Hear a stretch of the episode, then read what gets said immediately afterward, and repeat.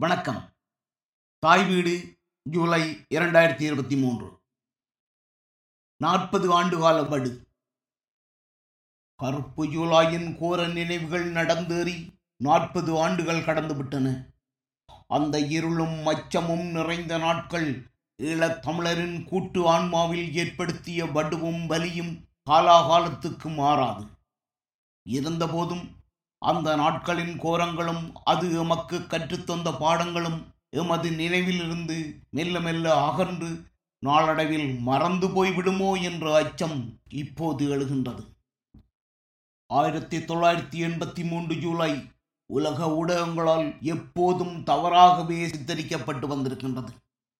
அதுவே ஈழ விடுதலை போரின் தொடக்க புள்ளி என்று மீண்டும் மீண்டும் தானே ஒப்பித்து அந்த தவறான தகவலையே உண்மை என்று நம்பிவிட்டது வெளியுலகு. ஆயிரத்தி தொள்ளாயிரத்தி எழுபதுகளிலேயே இலங்கை தீவிலே ஈழத்தமிழர்களின் உரிமைக்கான போராட்டம் ஆயுதப் போராட்டமாக மாறிவிட்டிருந்தது என்ற உண்மை இதனால் நசுக்கப்பட்டது. ஆயிரத்தி தொள்ளாயிரத்தி எண்பத்தி மூன்று ஜூலை இருபத்தி மூன்றாம் நாள் சனிக்கிழமை யாழ் திருநெல்வேலியிலே விடுதலை புலிகள் இயக்கத்தால் ஸ்ரீலங்கா இராணுவத்தின் மீது நடத்தப்பட்ட தாக்குதலின் பின்விளைவே கருப்பு ஜூலை என்பது உலகம் மீண்டும் மீண்டும் உரைத்து கொண்டிருக்கும் இன்னொரு பொய். ஆயிரத்தி தொள்ளாயிரத்தி எழுபத்தி ஏழு ஆயிரத்தி தொள்ளாயிரத்தி எண்பத்தி ஒன்று என்று தொடர்ந்த தமிழர்களின் மீதான திட்டமிட்ட வன்முறைகளின் அடுத்த கட்டமாகவே ஆயிரத்தி தொள்ளாயிரத்தி எண்பத்தி மூன்றும் திட்டமிடப்பட்டு நிறைவேற்றப்பட்டது என்பதே உண்மை. இந்த உண்மை இப்போது பெரும்பாலும் ஏற்றுக்கொள்ளப்பட்டதாயிருக்கின்ற போதும் தொடர்ந்தும் கருப்பு யூலாயை ஜூலை கலவரம் அல்லது ஆடிக்கலவரம் என்று குறிப்பிடும் மிக பெரும் தவறை தமிழர்களே இழைத்து வருவதை காணக்கூடியதாக உள்ளது. ஆங்கிலத்திலும் கலவரம் என பொருள்படும் ராயட்ஸ் என்ற சொல்லி கருப்பு ஜூலாயை விவரிக்கும் என பொதுவான பயன்பாட்டில் உள்ளது. அரசின் ஆதரவோடும் அரச படைகளின் நேரடி ஈடுபாட்டோடும் அரச ஆதரவு வன்முறை கும்பல்களால் அரசு பிரமுகர்களதும் அமைச்சர்களதும் நேரடி மேற்பார்வையின் கீழ் ஒரு சிறுபான்மை இனத்தின் உயிர்கள் மீதும் உடைமைகள் மீதும் குறிவைத்து கட்டவிழ்த்து விடப்பட்ட வன்முறைகள் எப்படி கலவரமாகும்? அதை இனவழிப்பு வன்முறை என குறிப்பிடுவதே மிகச் சரியாக இருக்கும். இந்த நிகழ்வை சரியான சொல்லால் அடையாளப்படுத்துவது அதன் நினைவுகள் நீர்த்து போகாமல் பாதுகாப்பதற்கும் அது ஏற்படுத்திய பாதிப்பின் கனதியை அடுத்த தலைமுறைக்கு எடுத்துரைப்பதற்கும் முக்கியமானது. அவ்வகையிலே ஆங்கிலத்திலே அண்மை காலமாக புரோகிராம் என்ற மிக பொருத்தமான சொல் கருப்பு யுலாயை விவரிக்கவென அதிகரித்த முறையிலே பயன்பாட்டில் உள்ளமை நம்பிக்கை அளிக்கின்றது. வரலாற்றை ஆவணப்படுத்த துல்லியமான மொழி கையாளப்படுவது மிக முக்கியம்.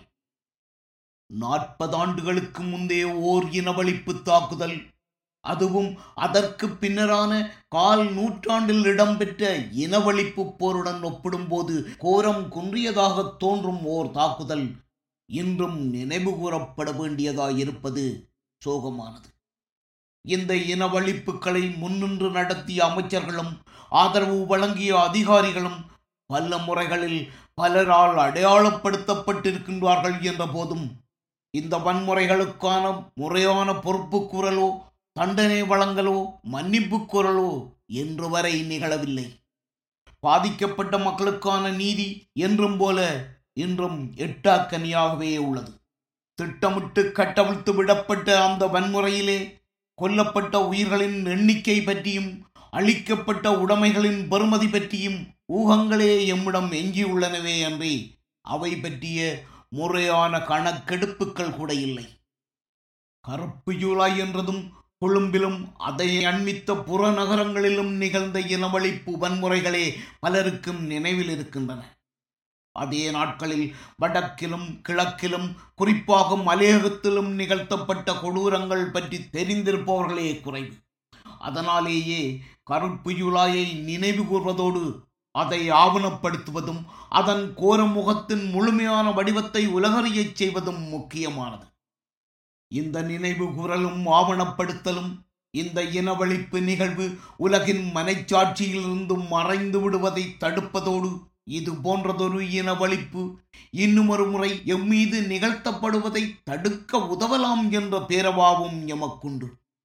ஏனெனில் இலங்கையில் கருப்பு ஜூலாய் போன்றதொரு இனவழிப்பு மீண்டும் ஒருமுறை தமிழர்கள் மீதோ ஏனைய சிறுபான்மை இனங்கள் மீதோ கட்டவிழ்த்து விடப்படாது என்பதற்கு எந்த உத்தரவாதமும் இல்லை.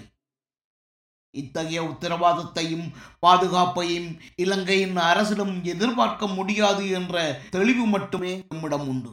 ஏனெனில் சிறுபான்மை இனங்களின் உரிமைகளை மட்டுமல்ல அவர்களின் அடையாளங்களையும் பூர்வீகங்களையும் கூட குழி தோண்டி ஆழ புதைத்து அந்த புதைகுழிகளின் மேல் புத்தர் சிலைகளை நிறுவுவதிலேயே இலங்கையின் மதவாத அரசு இன்றும் முனைப்புடன் ஈடுபட்டுள்ளது.